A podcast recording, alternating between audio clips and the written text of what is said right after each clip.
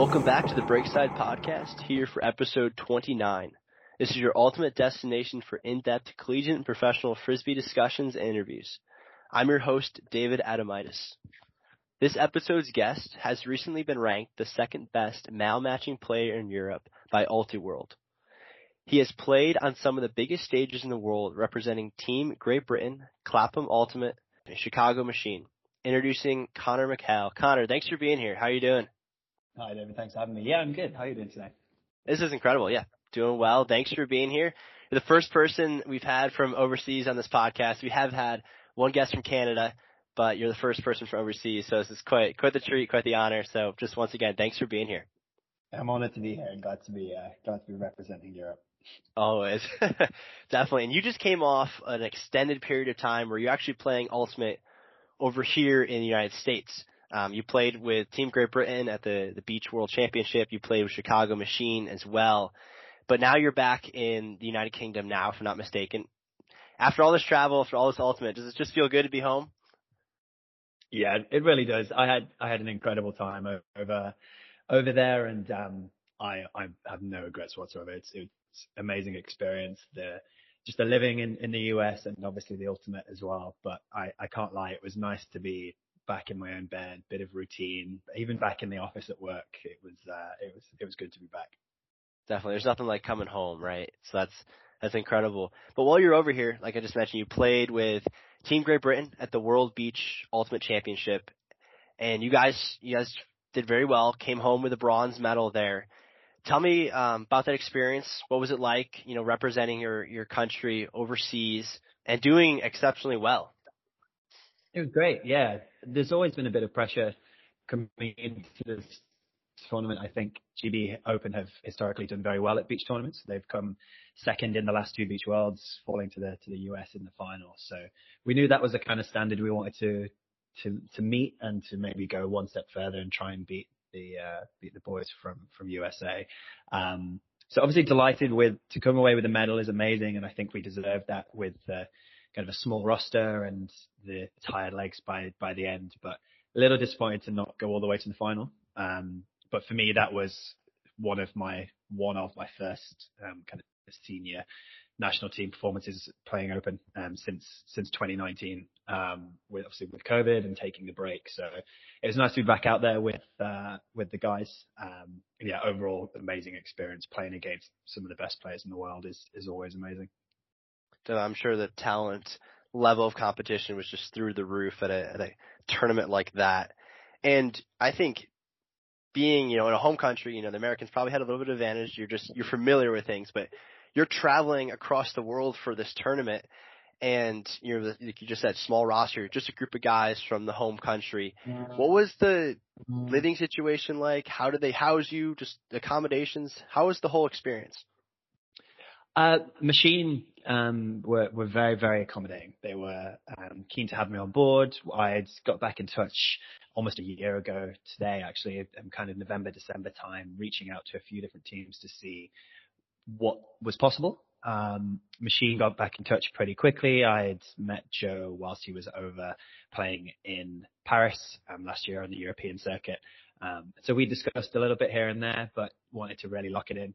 Um, and kind of made it clear to them that if I was going to make this happen, um, I wouldn't be able to work whilst I was over there really. Um, and I kind of asked what uh, what the accommodation offers would would be, and they were really accommodating. They've had Walt Janssen, one of the Dutch players from Groot, over last year, uh, the year before, um, doing a similar thing. Um, so they had some some practice with, with bringing players in and, and hosting and uh, trying to integrate them as well as possible, which really felt great to um, going to have that welcome from them. Definitely, I'm sure that's such a you know challenge, unique challenge. But like you mentioned, those guys from Chicago Machine, you, know, you had that time with them. You're just talking about the great guys, um, and you went to championship weekend here with that Chicago Machine team. Um, yes, sir. And you guys finished second, which is incredible as well. That was a, a battle of a game with Truck Stop, and you guys. It was very exciting to watch that whole weekend. I was following some of it, and you guys put up a great fight. Talk to me a little bit more about what it was like playing with the Chicago Machine team. It was great. It's it's always been a goal for the past few years, ever since coming over to the US for the first time in, in 2018 for World Clubs, to try and push myself to be the best in the world if I can. And part of that is by playing against the best players in the world across the best teams consistently. I think Europe are doing a really good job of stepping up that level now and, and getting closer and closer to that. But I think playing on the on the US circuit is currently just a step above, and it's something I knew I wanted to try and do. Um, one thing it did make me realize is how important Clapham's synergy is with players who've been on the team for a long time. I think those connections that I have with some of those players on that team who I've been playing with for upwards of six to seven years is invaluable and it's something that I had to really try and create and develop with, with the machine guys, which by the end of nationals, I think, I think I was there with, with a good few of them, especially with the kind of lines that we were running. We were playing with similar people pretty much always. And so that really helped with, with that. But yeah, the, the level is great. The intensity is good. The, even the style of defense is very different.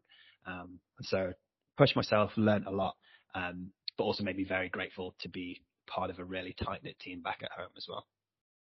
You mentioned there just a different style of play, and that's something I've heard has come up a couple different times in this podcast. Even regionally across the United States, people will mention different styles of play, and we're talking two different countries. Can you talk to me a little bit more about the styles of play that you experienced that were different between your home country and then playing with Chicago Machine? Yeah, I I've always kind of seen a lot of the US Open teams specifically as kind of taking it upon themselves to be stronger and faster than their opposition, and especially on defense, the, the style of defense that is just shut down at, at all costs. Um, and we, uh, Clapham's 2022 Worlds run was at times very similar to that, but our strategy was very much about how are we going to force teams to do something they don't want to do, to do something different, and then at what point do we then lock in and really try and amp up the pressure? And the style of D that we played on machine and the type of D that I played against was very different to that. It seems it's from pass one a lot of the time you are locked in and you are just going all guns blazing um, to try and get an under block with a with a layout and, and being super physical. Um, so a lot fewer kind of puzzles in that regard. I feel feel like the the D was a little simpler, and not, that's not a, a negative thing at all. Um, but trying to play offense against it, it suddenly became less of a, a mental challenge and more of a, a physical challenge, um, which is something you don't get an awful lot of in the UK, especially, but in, in wider Europe as well. There aren't many teams that are just full lock in, organs blazing. I'm going to go out physical you to to get a block. So I think something as a you know new player coming onto a team, it's probably pretty challenging to assimilate yourself to a new culture, to a new style of play like you had to do this past season with Machine. What are some areas that were kind of a struggle for you to come on or areas that you found like this was, you know, good culture that helped me embrace this new situation? I think Machine specifically have got a really great culture when it comes to bringing people on board. We had a number of people out of state, so coming from Kentucky and from um, Indiana even, and so adding kind of Europeans to the mix and, and a Canadian to that mix didn't feel too out of place, I think, for the team. Um, and so kind of coming into that, it already felt as though there was almost like a welcome pack ready for me in terms of how we're going to integrate you into the style of play and things that you would need to know about us specifically that we do differently to others. Um, and the the general, I think, US kind of year by year cycle that I think exists, um, I think lends itself to that as well. We weren't looking to integrate us in a way that suited machine in four years time. It was what can we do to get the best out of you in the next two months ahead of nationals for us to win a title, um, which made things a lot easier, I think. Now, is that year to year cycle you mentioned in the United States? Is that sounds like it's different from what you've experienced growing up playing Ultimate in the UK. Do you guys have a different cycle of play? What does that look like? I would say so, especially for the teams who are looking to push further on a European European stage and on the world stage, we will tend to work on a three to four year cycle. Um, Clapham specifically, we we have the goal of trying to win a world championship. That is the pinnacle of a lot of non-US ultimate teams, I think. Um, and because Worlds is every four years, that cycle works towards that. So kind of first year after Worlds for us, we will tend to recruit uh, a little deeper, bring on um, some some new players with the goal of in four years' time then being ready to compete on the world stage. Whereas the year of Worlds recruitment might be slightly smaller, and our focus may be more towards what are we going to do to get our performance to where it needs to be, as maybe as opposed to earlier in the cycle being more development based and um, upskilling everybody, that kind of thing.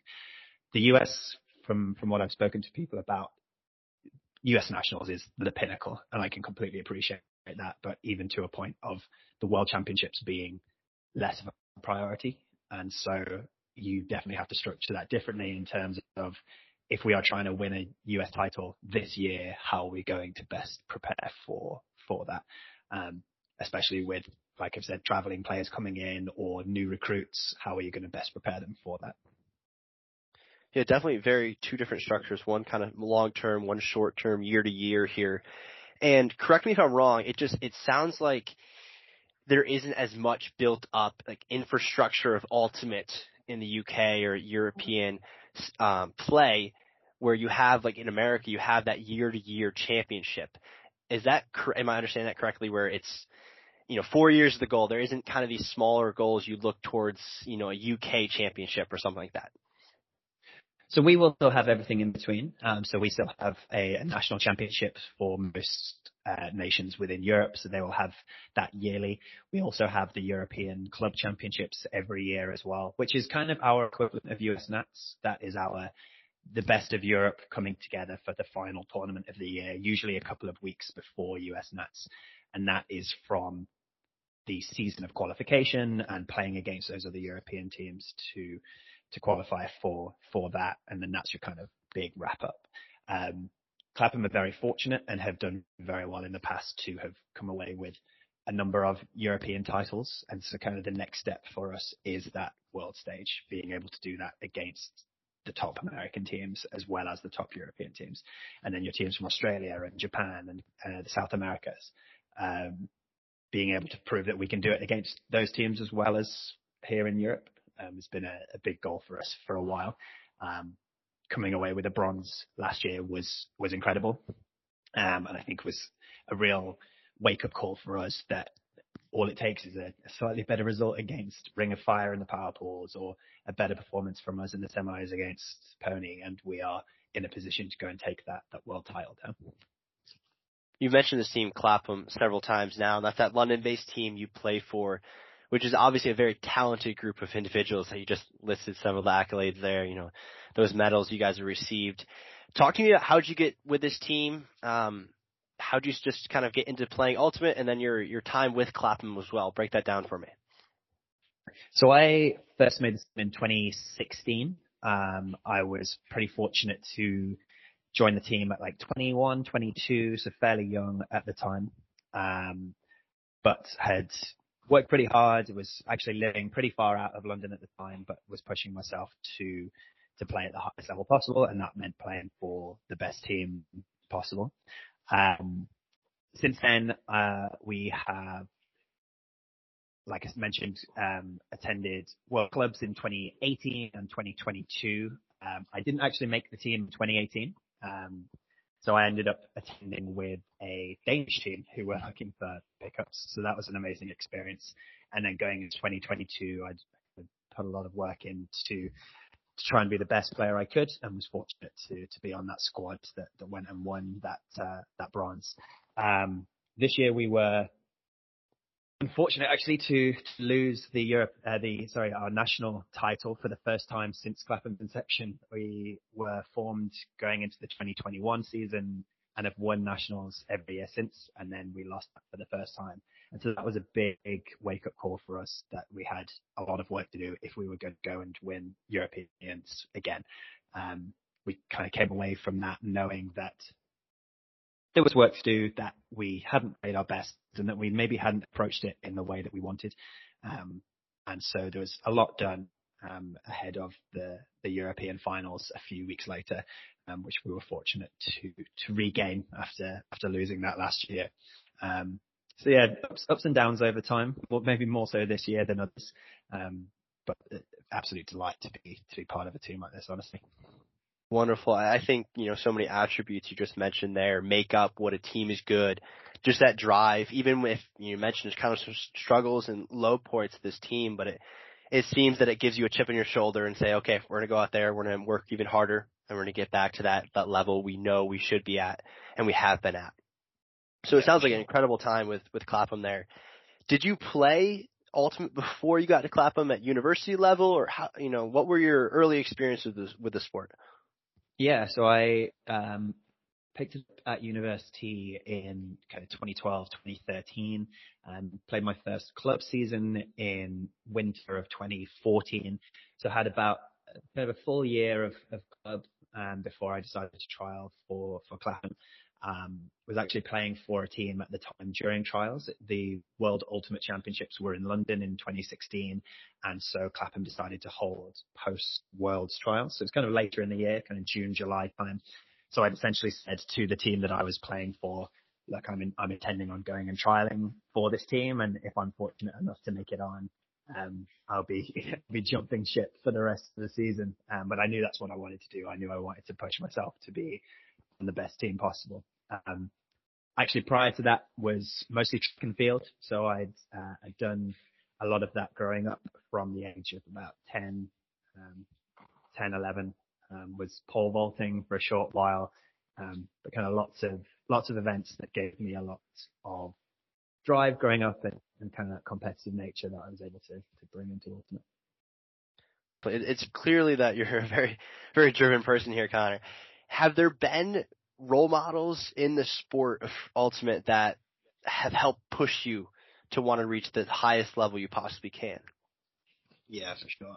When uh, when you join Clapham in the in the UK, there are a few names that always seem to stand out. Um, Justin Ford has been playing at the highest level of the sport for as long as I've been playing the sport. Um, was part of the GB team in Sakai in 2012 uh, World Games in Colombia in 2013, has been over to the US and played with uh, with Goat, with the Toronto Rush, has played um, as part of the the Dream Cup team. If any of your listeners remember that, he's he's played with and against anyone you can mention in the sport at an incredibly high level and has consistently been one of the top players in Europe for a long time. So coming into the team and being able to play with him and against him every week was amazing for me.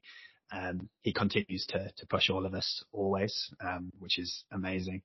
Um, kind of on a wider scale, people like Goose Helton, Jimmy Mickle, Dylan Freechild, the, the usual names, seeing them compete at the level that they do in the US has always been very inspirational. I was there in person in London for their final for Team USA against uh, against Japan, um, and remember just knowing that that was the level I wanted to to be at um, actually playing against Dylan for the first time at US at US Nats um, with him playing for for Rhino Slam was a little surreal. I I was very very confident in my position in that game and and coming to US Nationals I knew I could hang at that level but kind of standing across from the Dylan Freechild and knowing he's going to be the guy I'm going to mark this point. I'm going to do my best to try and shut him down and then doing so was kind of a, a weird feeling for sure imagine pretty special. You're, you're, like you said, shutting down the people you've looked up to for years. But it seems like you've kind of come into this role where I'm sure there's players out there that look up to you in turn. You know, I mentioned this in the intro,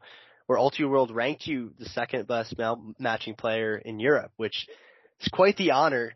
Talk to me about what that what that feeling's like when you saw that article come out.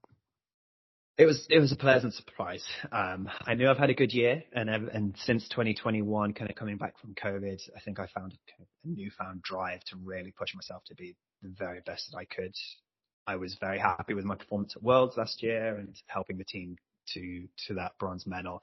Coming into this year, I knew if I was going to compete at the level that I needed to in the US, that I was going to have to continue that trend. Um, again, I've been very fortunate to be able to play with Clapham and GB with some of the best players in Europe, continuing to push me as well. Um, and I, they actually mentioned in that uh, that article that my kind of role has shifted slightly more to to an offensive role uh, within within the teams, which brings its own stresses and its own pressure. Um, but I've been yeah I've been I've been really fortunate to to come away with some wins and some good performances that that people obviously deem worthy of of that spot. Um, and I mean, Dan Demare coming in at number one has had an incredible year with Belgium and with the Mooncatchers thoroughly, thoroughly deserved. And the fact that he is eight years my younger and has still got a long way to, to go is, is very exciting for, for the sport in Europe. I expect to see him over in the US pushing his, pushing his limits at some point as well. Um, so yeah, to be kind of in the rankings with some of those, those top players in Europe was, was quite the honor was there ever points, you know, you're, you're grinding this out, you're battling, you've mentioned several times now, you, you have this drive to be the best you can. Is something like this, you know, being named one of the top players in an entire continent, was that ever something you realized like I could do that, you know, or did this just kind of happen? Like what were, what were your dreams or thoughts on this process? I, I think I've always had the self belief that I can that I can do it. I think you have to if you want to achieve those kinds of goals. I think you need to truly believe that you that you can do it. Um, I think having played in Europe for such a long time, I started to gain confidence that I knew I could be incredibly influential in the right settings with the right team and, and playing with the right people, given the chance to do so. For me this year, especially playing in the US and feeling as though I, I wasn't a step behind and that I was able to go toe to toe with some of these best players in the world, that was a big, big confidence booster for me. And I think it's that change of environment with new players and, and new teams. And when I actually got over there initially, I uh, got over there for pro champs weekend and there was a level of nerves there that Europe is always talked about as being great level of ultimate and they're always on the up, but the US is always that, that next step, right? And even Ultiworld talk about the top 25 players in the game. And they're specifically talking about USAU and, and the US series and whatnot. So there's always that feeling of um, inferiority, I, I guess, there that kind of lingers that can I actually go and stick it with these top teams? Is it just the fact that Europe is a step down that I'm able to to do so? But going over and feeling as happy with how I played as I did was a really big confidence booster going into internationals um, at uh, in, in, San Diego, knowing that if I just played my best and I played my game and had the trust of my teammates and I trusted them, that I was going to be going toe to toe with with these guys without any problems. That was a that was a huge boost for me this year. Definitely, and it kind of goes back to the idea of like a chip on your shoulder. But you've proven this past season must be such a good feeling for you. You've proven that you can you can hang with the best out there, and you know you're not just a good player. I think you're you're a great player, and you've proven that time and time again here. But there are a lot of good players out there. I'm sure there are certain attributes that kind of elevates a person to a certain level of being recognized as one of the top players in Europe or being able mm-hmm. to go toe to toe on the, you know, some of the biggest stages in Ultimate. And you've proven that with your medals, your accolades, your awards. What do you think are some attributes that take a person from just being a good player to a great player? I think, well, I mean, we've mentioned it a couple of times. The drive and desire is so important. I've seen good players plateau and even leave the sport for for a number of reasons. But I think they were potentially in a position that had they wanted to, had they really wanted to, could have been incredible players.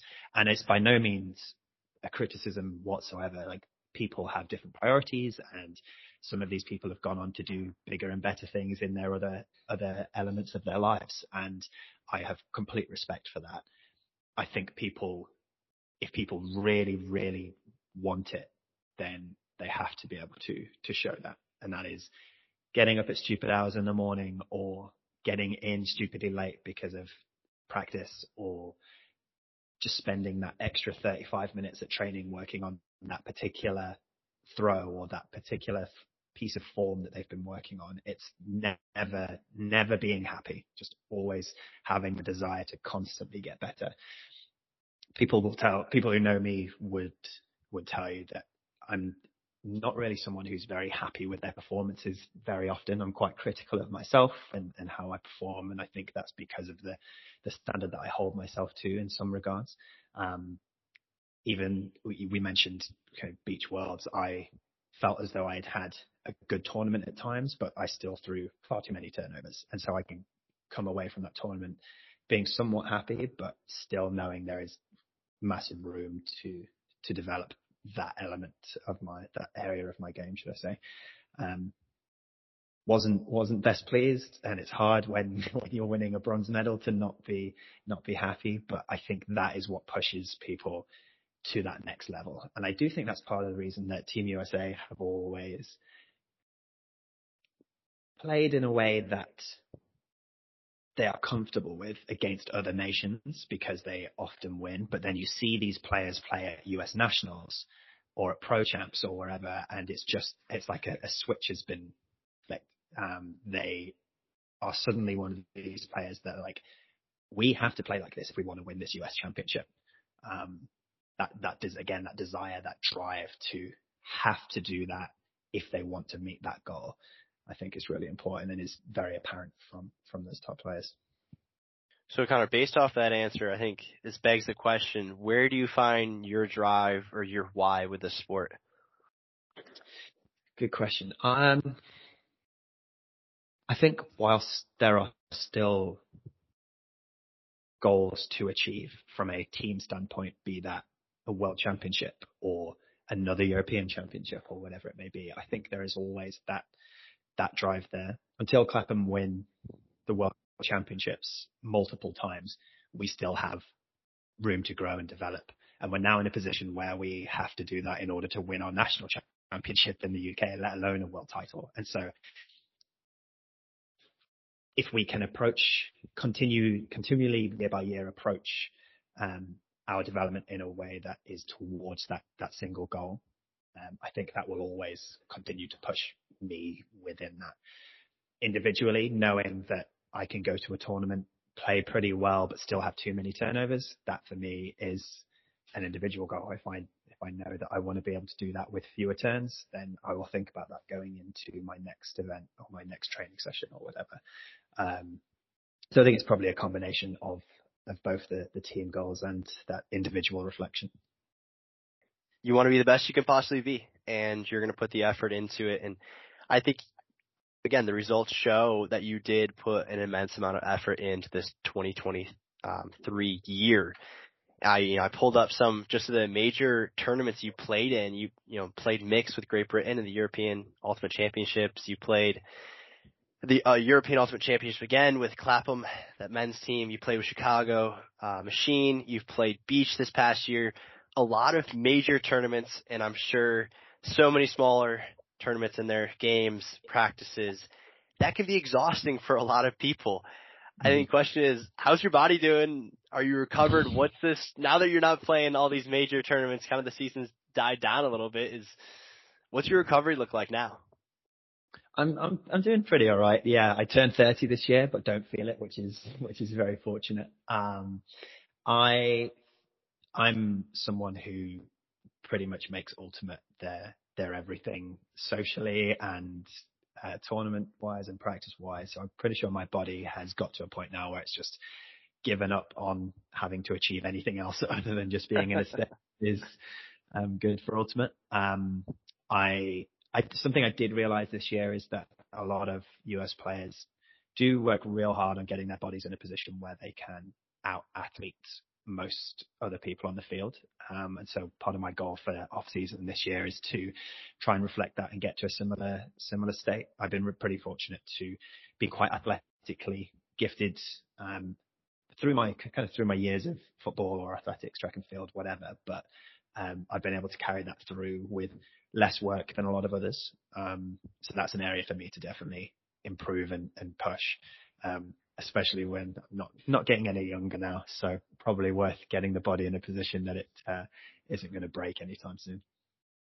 Definitely. I think, uh, shout out here, Jordan Kerr from Salt Lake Shred. We had him on the podcast a, a while back, but mm-hmm. I see on Instagram he's posting every day his workouts, and th- that's what it takes to be great. Though it, it's a drive in the off season when you don't have those games to look forward to. But I'm sure you've you know learned that and taken so much of that into your own personal routine here. So the off season is a very important time just to recuperate for next year something I thought was kind of funny, kind of interesting you said is, you know, ultimate is, is your everything right now. You, it's, it's your social, it's your athletics, it's, it's what you do in life basically. And I believe you also have started doing some coaching outside of just playing now. Tell me about what that, what that looks like, where the desire to, to start this thing come from.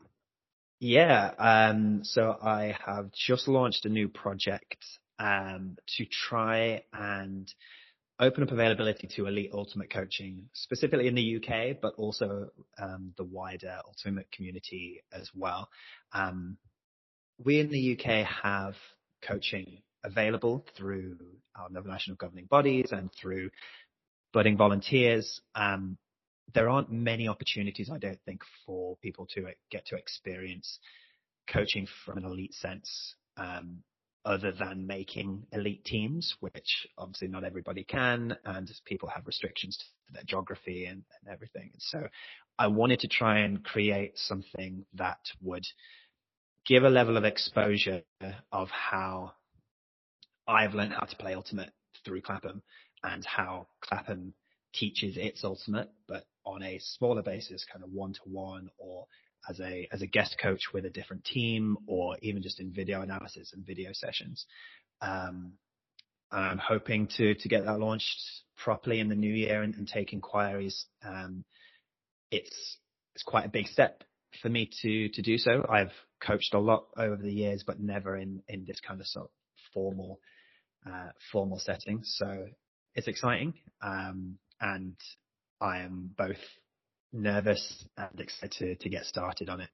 Um, but yeah, I really want to try and give back what I can um, and help push people to be the, the very best that they can. And again, taking coming back to that drive, there are people out there who who are looking for this kind of thing, and it doesn't really exist at the moment unless you're in the right team at the right place at the right time. And so, I want to try and uh, give that that outlet where possible. Incredible. I think something that's really important is when you are filled up in something, it's it's good to then turn and give um, to others. So I think this is exactly what you're trying to do, trying to elevate the game of Ultimate in your home country and you know broad. So best of luck with that project there. And so much.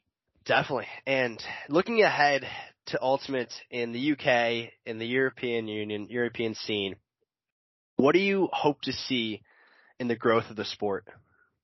Good question. I would like us to be in a position that come the World Championships, European teams are no longer a second second rate choice for who is going to win the tournament. We're still in a position currently where from a an open sense, USA Open teams, uh, club teams will tend to dominate, even that um, that Australian club team that went to finals in, in 2018 had had a couple of big US names on there helping helping drive the bus. Um, from a women's sense, Revolution have done incredible things, but they're always going to be facing, or have done so far, be facing a, a US opponent in semis or a final. Um, again, the Ellipsis women um, from Australia have been doing awesome things with that as well. I would like that to become more normal. I would like to see European teams in semi-finals, in finals, pushing US teams as hard as other US teams tend to push them. From an open standpoint, this year having Clapham and Mooncatchers be in the semi-finals is incredible. Like having the first, I believe that was the first medal in the open division for a European team in 20 plus years. Um, so I would like to see that be the norm. And I think a big part of that is that we need to believe that it's possible having not been not been too close in recent memory to then having two teams very close is amazing, and that's a good starting point. But we need to be able to believe that we can take these teams on, um, whilst at the same time really appreciating what it is that US club teams do that takes them a step beyond. what is it that they do that makes them better and what can we replicate there? And when we start to replicate those elements, they may make us even better or they may be stuff that doesn't work for us. But either way, if we can come away from that with those learnings and then the belief, I think it's doable. I really think it's doable. Um, so yeah, that's what I'd like to see in the long run. And if we can get that to the point where more teams are heading over to US Open and showing it there as well, um, and even more individual Europeans heading over and playing the US Series, I think World Championship starts to become a, a real, um, realistic goal for, for a lot of European teams. It's all about the growth of the sport, and I think I think you're hit the nail on the head with that. Is you seem to have an incredible learning experience playing in America here, and you get to take that back and you get to share that through your team through this coaching initiative you have. And then it's just, it's a win-win for everyone involved, right? The, the better competition there is, it drives the sport, it drives viewership, it drives growth. So that's incredible. And I definitely agree that it, I think it can reach that point where it is equal. There's level of parity there and it's good for the sport. So really, I think that's something that's important to track over the next couple of years just to see, see the results of that. And Connor, I just want to kind of open this a little bit what kind of piece of advice would you give to someone that's trying to elevate their game to a next level? Ooh. Watch more frisbee than you ever think would be necessary. Um, I I'm not afraid to admit that I have watched very random games from very random tournaments that have high level ultimate players in there, and I think I think everyone has the ability to mold themselves as a player, and if you can take a lot of the best bits from a lot of the best players and just have the goal of forming yourself into this super player with all of those different skills, then you should be better at those skills than everybody else. But I think that comes from exposing yourself to the highest level that you can. If that is trialing for a top team and making it, and exposing yourself that amazing. If that is just watching hours upon hours of YouTube videos or streams or footage or Rowan's uh, coaching stuff or the world's final in 2016, like all of these things are just building up our flip book, like our, our photo album of, um, of skills and of individual situations, knowing that if you throw it on this angle at this sort of speed, like Jimmy does, or if you jab step in this certain way, like um, like the Colombians do when they're running uh, kind of handler um, handler dominator stuff and, and that kind of thing. If you can expose yourself to as many of these different ideas as possible and build up that that photo album, you're going to put yourself in a position to grow from from that. Um, I would never want someone to be kind of stuck on what they think they know or on what they're being told directly from a couple of people. You need to be able to widen your horizons um, to to grow in that way. I think. Great piece of advice, Connor. Really appreciate that. This brings us to the to the close of this interview. But before we we sign off here, really want to open the floor up. Is there anything else you'd like to like to share? Just thank you so much for having me on. I mean, uh, I think Europe in general has had an amazing year for Ultimate. I know that UltiWorld has done a few bits on Ultimate uh, European Ultimate players competing in the US Series and pushing it all the way to the to the finals, um, and even kind of interviews like this really legitimize, I think, European Ultimate, and, and I'm glad to be able to share my experiences and um, if, if anyone else wants to reach out and, and, chat about it more, then I'd be happy to do so. So thank you so much for, uh, for, for the discussion. Wonderful, Connor. Yeah, I appreciate it. I'm glad I was able to provide a voice for you and a platform for European Ultimate. It's been a treat having you on and just hearing the wealth of experience, the wealth of knowledge you have over the sport, and especially your drive, because that is what makes a good Ultimate player. So just once again, thank you so much for being here. Thanks so much for having me, David. Appreciate it. And make sure you check out the Breakside Instagram at breakside underscore podcast.